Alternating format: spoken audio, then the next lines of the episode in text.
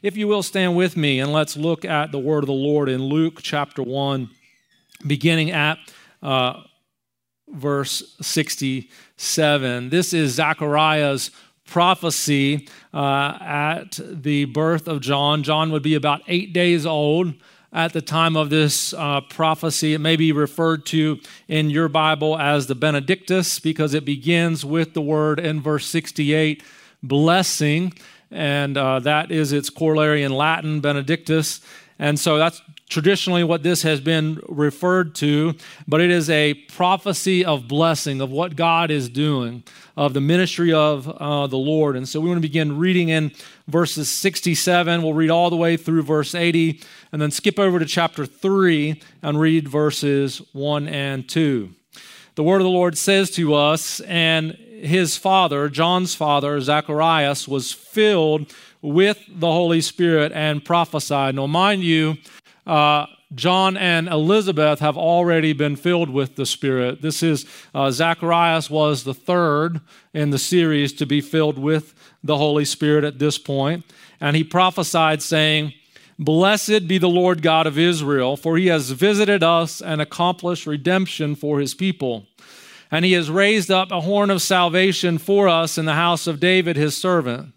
As he spoke by the mouth of the holy prophets from of old, salvation from our enemies and from the hand of all who hate us, to show mercy toward our fathers and to remember his holy covenant, the oath which he swore to Abraham our father, to grant us that we, being rescued from the hand of our enemies, might serve him without fear in holiness and righteousness before him all of our days. And you, child, will be called the prophet of the Most High. For you will go on before the Lord to prepare his ways, to give to his people the knowledge of salvation by the forgiveness of their sins, because of the tender mercy of our God with which the sunrise from on high will visit us, to shine upon those who sit in darkness and the shadow of death, to guide our feet in the way of peace. Verse 80. And the child continued to grow and to become strong in spirit, and he lived in the deserts until the day of his public appearance to Israel. And just flip your page over to chapter 3, begin in verse 1.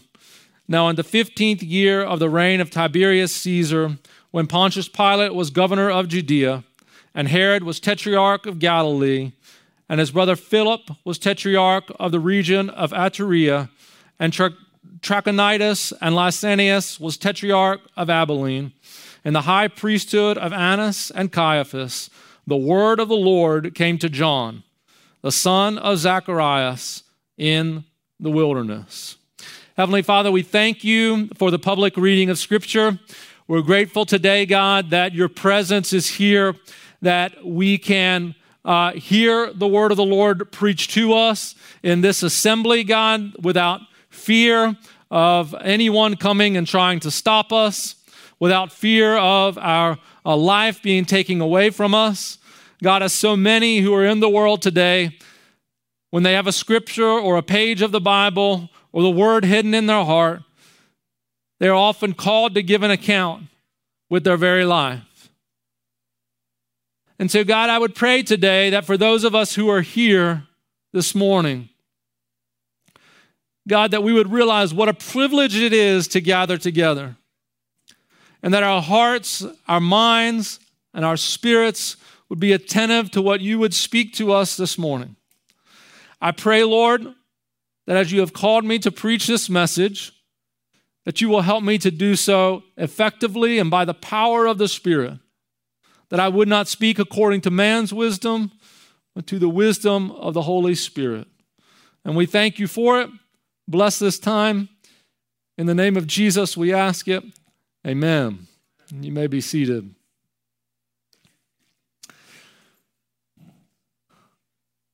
I'd like to share with you in the continuation of this message series, the story of Advent.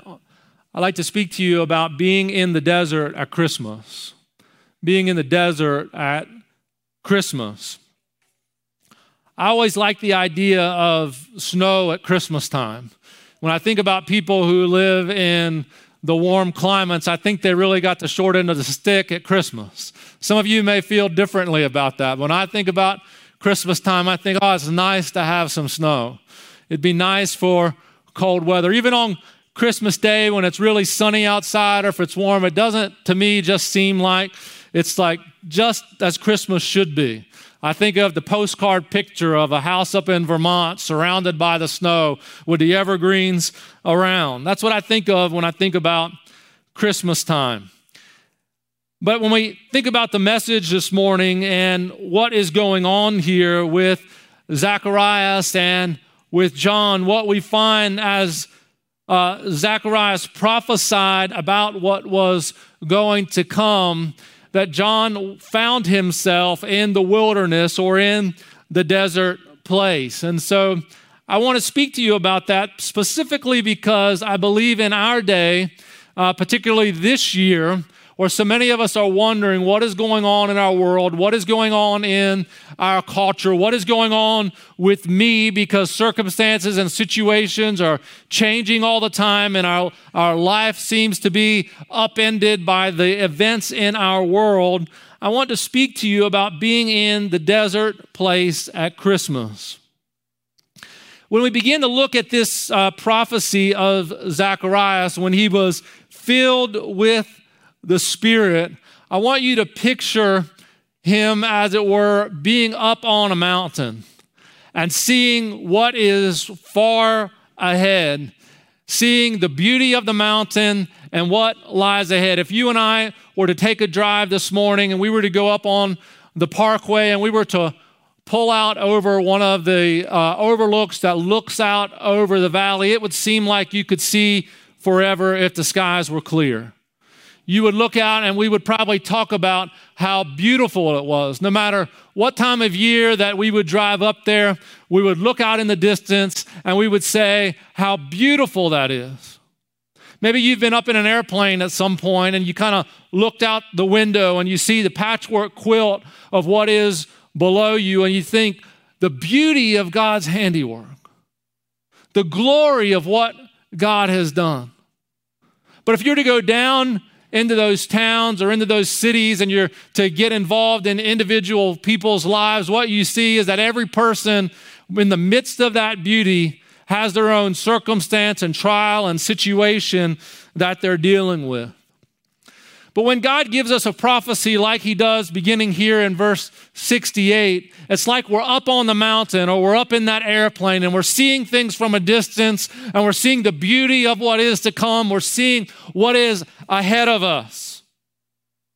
And that's the way Zechariah's prophecy begins out. And this is the point of prophecy to point us to a time when things will be better to point us to a time when God will intervene and God will bring things together in a way which is glorifying and pleasing to Him. As Zechariah prophesied, and we picture him looking far ahead and seeing the glory and the beauty of God's promises being fulfilled, he shows us that God is working to fulfill his promises in times past that God has been faithful to fulfill his promises. That through Jesus, who was to come, who is coming, that through Jesus, that the lineage of David and the promise to David's line would be fulfilled. That salvation will come to Israel and God will show mercy based on his promises to Abraham. We see in verses 74 and 75 that God cares and he desires to bring peace to people in the present. He calls his people to serve him in holiness and in righteousness. And the latter part of this prophecy, we see that God is affirming his future work of what is to come. Zacharias prophecy, prophesies that John will be a prophet of God. At this point, he's only eight days old. He hasn't prophesied anything, he hasn't said anything other than maybe crying out in the night.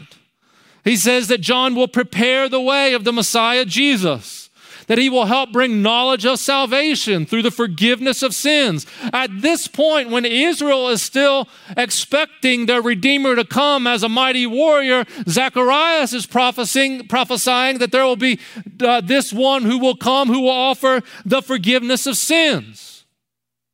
Zacharias trusted in these great promises of God for deliverance and for hope. He saw them coming. He was up on the mountaintop and he saw the beauty of what was to come. That's what prophecy is about. When we read through the scriptures and we see the prophecies of things to come, they're to give us hope that there will be a better time. They're to give us hope that Jesus is going to come again. That even though we're in the midst of difficult times right now, even though we're kind of in this tension between where we exist and what God is calling us to, we have hope when we read the scriptures that there will be a time when Jesus returns again and sets things right. That is the purpose of prophecy is to give us hope in what is to come. And we see that through this prophecy of Zacharias. God has been faithful in the past. God will get you through the present, and God has a beautiful plan to fulfill in the future. The beauty of seeing the long range picture of what God is doing. In Amos 3 7, it says that God does nothing without first informing his holy prophets. God's work upon the earth, he whispers in the ears of the prophets, and they proclaim what God is going to do in the days ahead. That's the beauty of being in a church or in a place or reading scripture and finding the words of hope of scripture. We can grab a hold of them, hold on to them tight, and know that God is going to do something. God is going to see us through. And the reason for those words of prophecy become very clear. Zechariah's prophecy becomes very clear, particularly when we find ourselves in the desert. Particularly when we find ourselves coming off the mountain peak and going down into the desert place. After this prophecy was made about who John would be and what John would do. Verse 80 says that he continued to grow and to become strong in spirit. And where did he live? In the desert until the time of his public appearance. Be mindful that the desert often comes after the promise.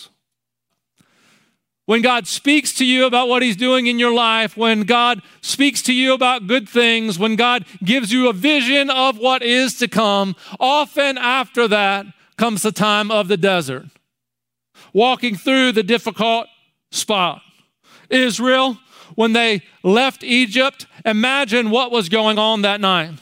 Imagine as they were gathering things for the Passover, and as they had taken the hyssop and they had struck the top of the door and the two sides, and they were gathered in with their cloaks on and with their staff, and they were eating the Passover lamb in haste. And the, in the day prior, they had gone to their Egyptian neighbors and said, Give us gold and give us silver and give us things for our walk out into the wilderness. And the Egyptians freely give it to them. The Bible says that they plundered the Egyptians freely without drawing a shot.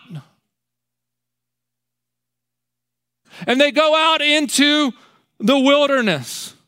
They leave Egypt after God does these mighty and miraculous things, after all the plagues and all the things that have come, and the Israelites seeing the mighty deliverance of God and passing through the Red Sea. And then where do they end up?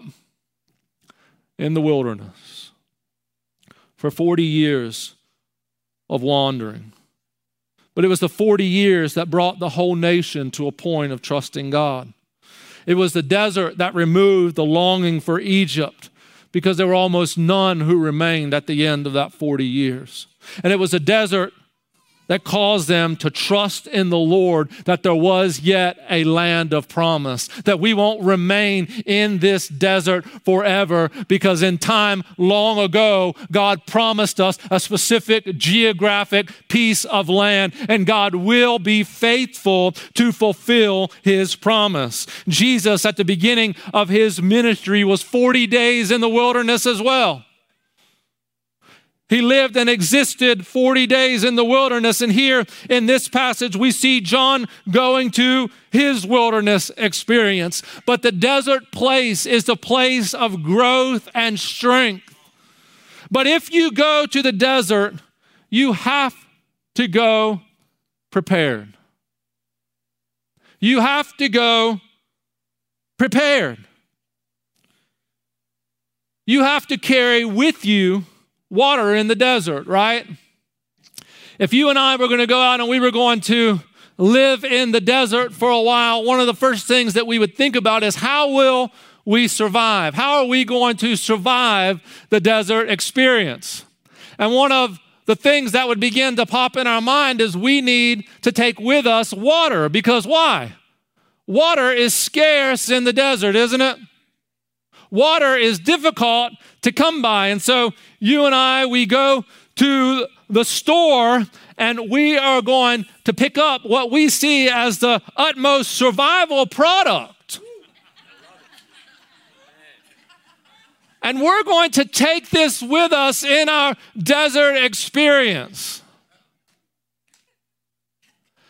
And the guy who is the, the true wilderness guy who's done it before, who knows how it is, who's hardy and gone through the extreme, going to say, What?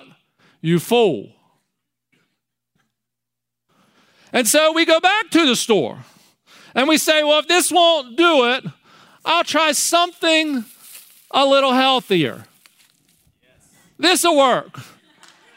It says lemonade, right? It's got lemons in it. That's certainly healthier and will sustain me in the desert, right? And the wilderness guy says, You fool. And so we go back because he wants us to be healthy. We get this stuff. That people drink only because they want to seem healthy but taste horrible. Some natural sweetener. And the guy would say to us again, What? You fool. Because when you go in the desert, you need something that's going to sustain you, right? You need something that's going to help you for the long haul. You need something that is going to give to you what you need at the right moment. And taking pure water with you in the desert is important for your survival. The other stuff would be considered junk that would only last you a few hours to a few days. Taking pure water with you would help you. And the same thing when we look at things in the spiritual realm. There are so many people who are walking through the desert place and they're holding on to the wrong promise.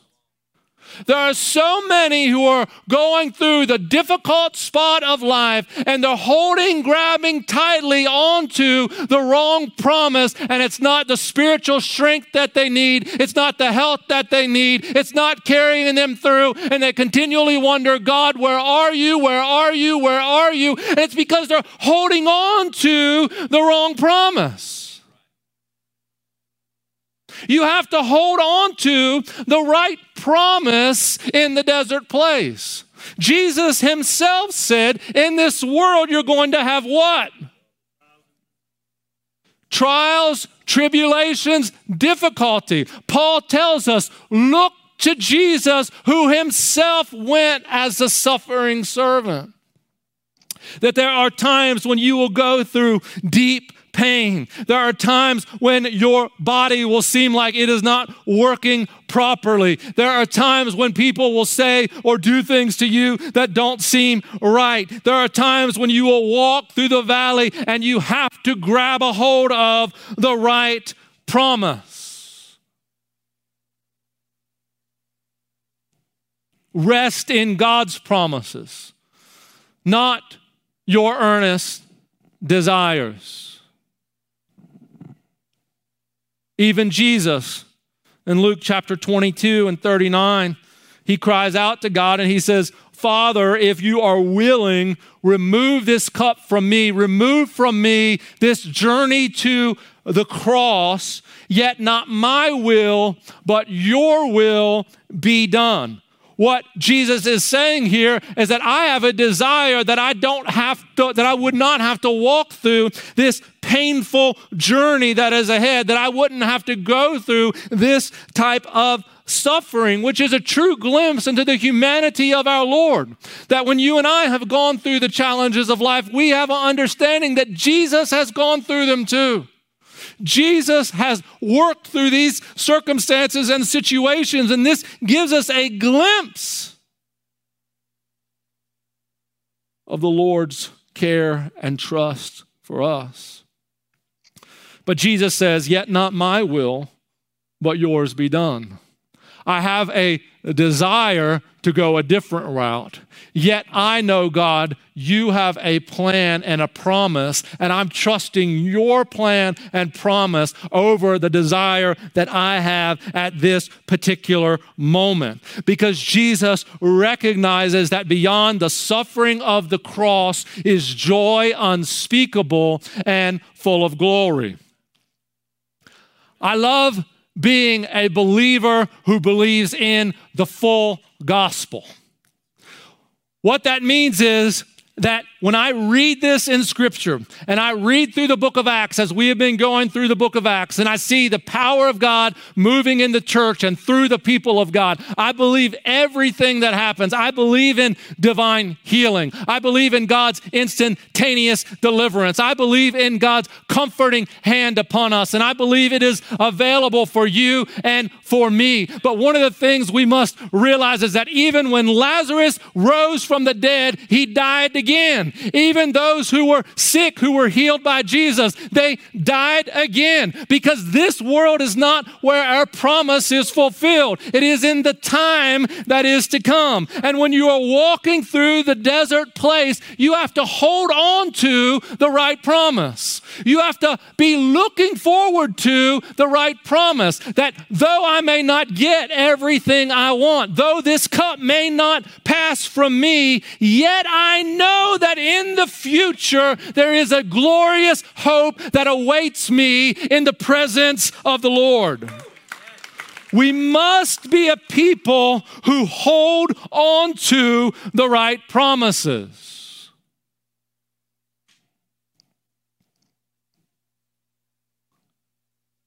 The promise that there is beyond the desert hope and joy and a future full of glory. On the cross, those who were hurling insults at Jesus essentially said this particular issue that we're looking at. He saved others, but he cannot save himself. And in other words, thwart God's plan right now, do it your way right now, and will believe who you say you are. Save yourself. Come down from the cross. Circumvent the plan of God.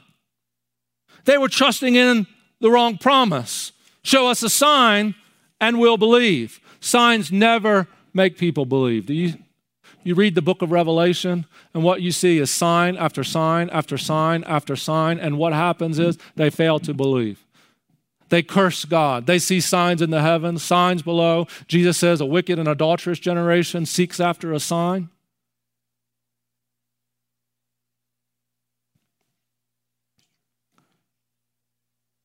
The right promise is that the world is broken and painful. But on the other side, there is great joy in the presence of the Lord. The only hope we have is in the grace of the Lord Jesus Christ to set things right again. But the beauty of this Christmas season is that it helps to remind us that there are times when God breaks in among us. This is why when we have needs for healing, when we have needs for deliverance, when we desire the manifestations of God's grace, we are going to pray and we are going to believe. When someone is sick, we're going to lay hands because we believe that there are times and seasons when God breaks in and God does heal. We're going to pray for those who need deliverance because we believe that there are times and seasons when God breaks in and God delivers, all while trusting in holding tight to the true promise that this life is but a passing vapor and will step into the life that is to come in the presence of the glory of Jesus. The larger promise is the one that we are pushing towards and waiting for. But sometimes when our faith gets all wrapped up in the here and now, we're blinded by the glory of what is to come. That's really what our longing ought to be. That's really where our hope ought to rest and what God is going to do. And the prophetic word that says there will be a day when the Lord Jesus comes back astride a white horse, where he will split the sky, where we will be caught up in the air to meet him. That is the promise and the hope that we will be around his throne forever and forever, exalting and praising him. That is the right promise to hold on to in the desert place.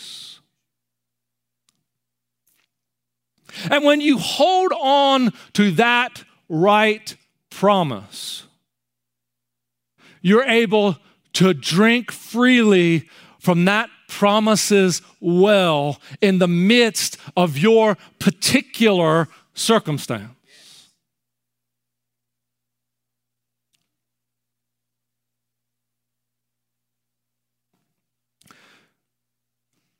Luke chapter 3, verses 1 and 2 tells us that what was prophesied about John when he was eight days old came to pass at some point in his late 20s, maybe when he was 30.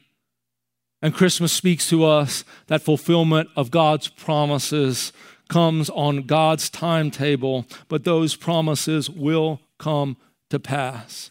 God is sovereign and He knows best how you should face every single circumstance that comes your way. We must believe as His people that God will one day punish the wicked and one day reward the righteous, that in your life He will dry every single tear that you have cried. Elizabeth, when she was filled with the Holy Spirit, at the sight of Mary coming toward her, she cried out, Blessed is she who believed that there would be a fulfillment of what had been spoken to her by the Lord. Mary believed in the face of the impossible. And if anybody knew it was impossible, it was Mary. She was the one who knew that what had been spoken to her about this child that was going to form in her womb was an impossibility. How can this be since I do not know a man? This is impossible. The promise is impossible. The prophecy is impossible. It cannot logically come to pass. But when Elizabeth sees her at a distance and John in her belly is filled with the Holy Spirit, and Elizabeth says, Blessed is she who comes, who believed that there would be a fulfillment of what was spoken a while back, that it would indeed come to pass.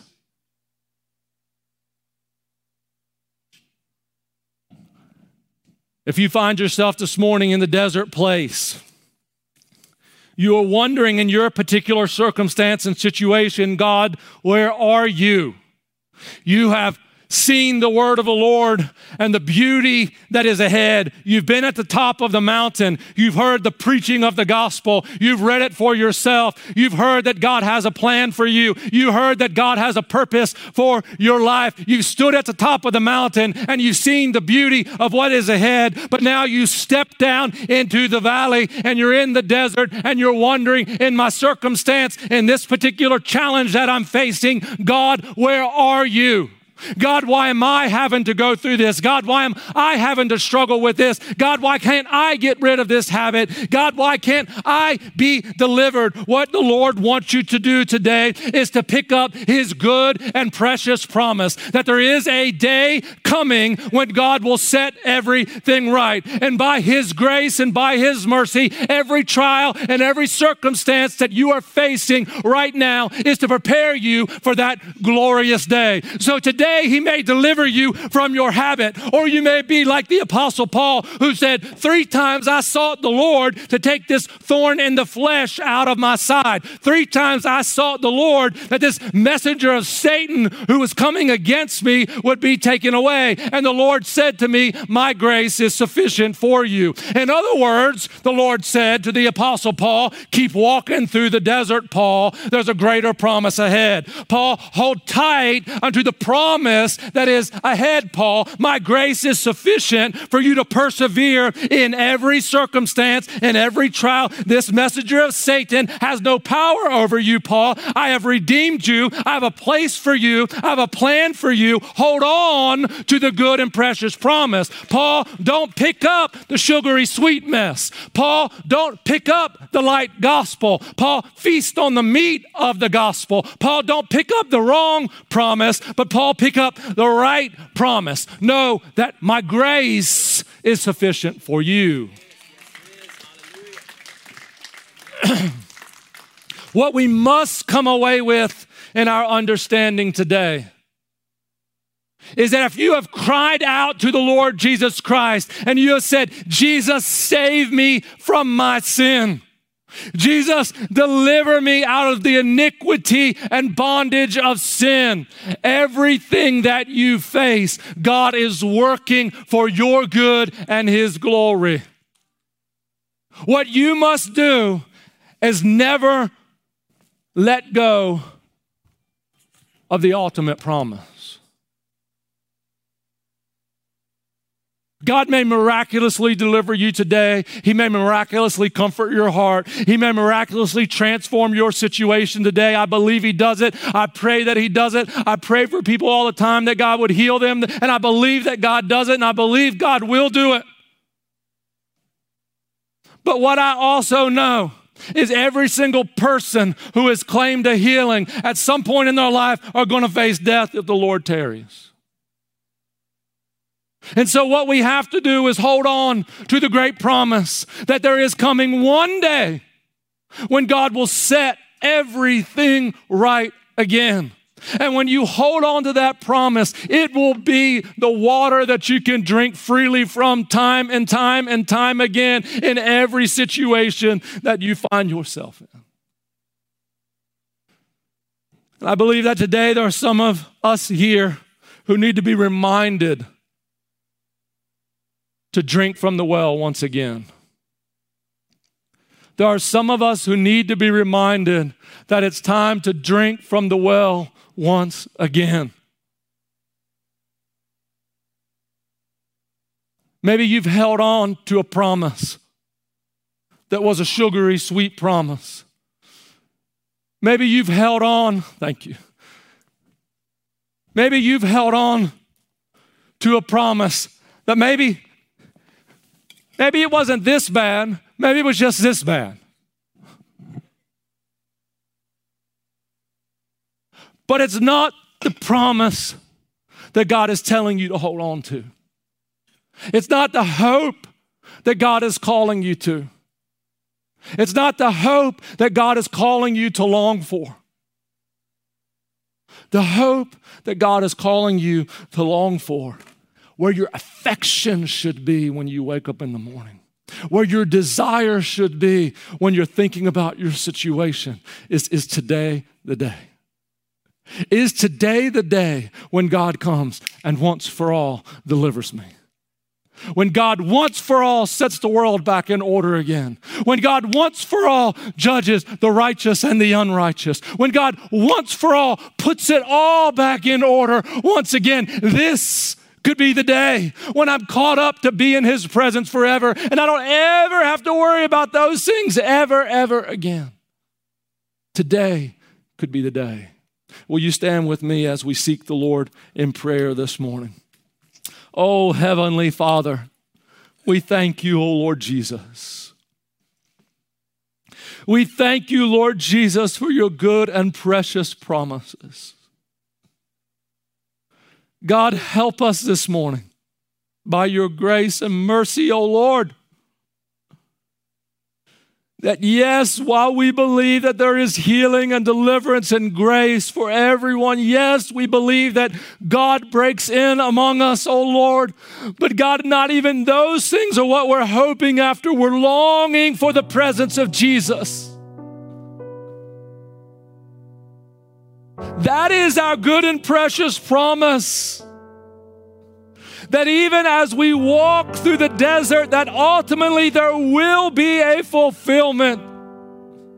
Just as Zacharias prophesied that his son would grow and become a prophet of the Most High. Even though John lived 30 years in the desert, the promise still came to pass at its appointed time. There will be a fulfillment. You've read the promises in the Word, you've trusted them in your life. God is speaking to you today to hold fast, hold fast, don't lose hope. Don't hold on to the wrong promise, hold on to the right promise.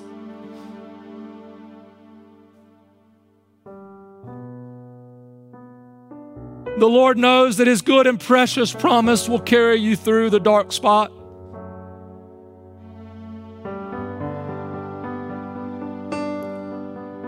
That even when others seem joyful and happy and you're going through the muck and the mire, when your Christmas seems to be in the desert place,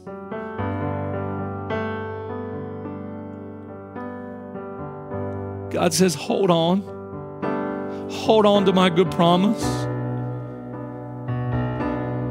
At the right time, at the right moment, there will be a transformation. And what the Lord speaks to you this morning is don't give up, don't lose hope, don't throw in the towel. Continue to persevere, continue to trust Him. Even when you don't see it, even when you don't feel it, continue to put your hope and trust in His good and precious promise.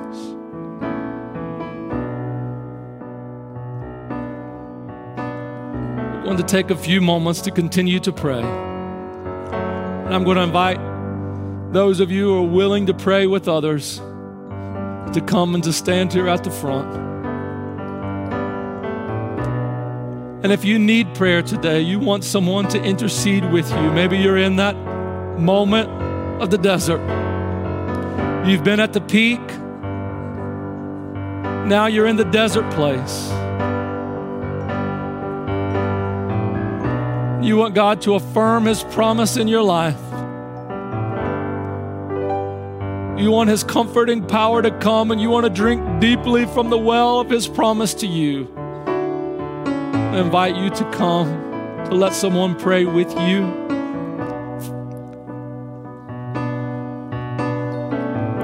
While we seek Him together in this place. If you need prayer, please come.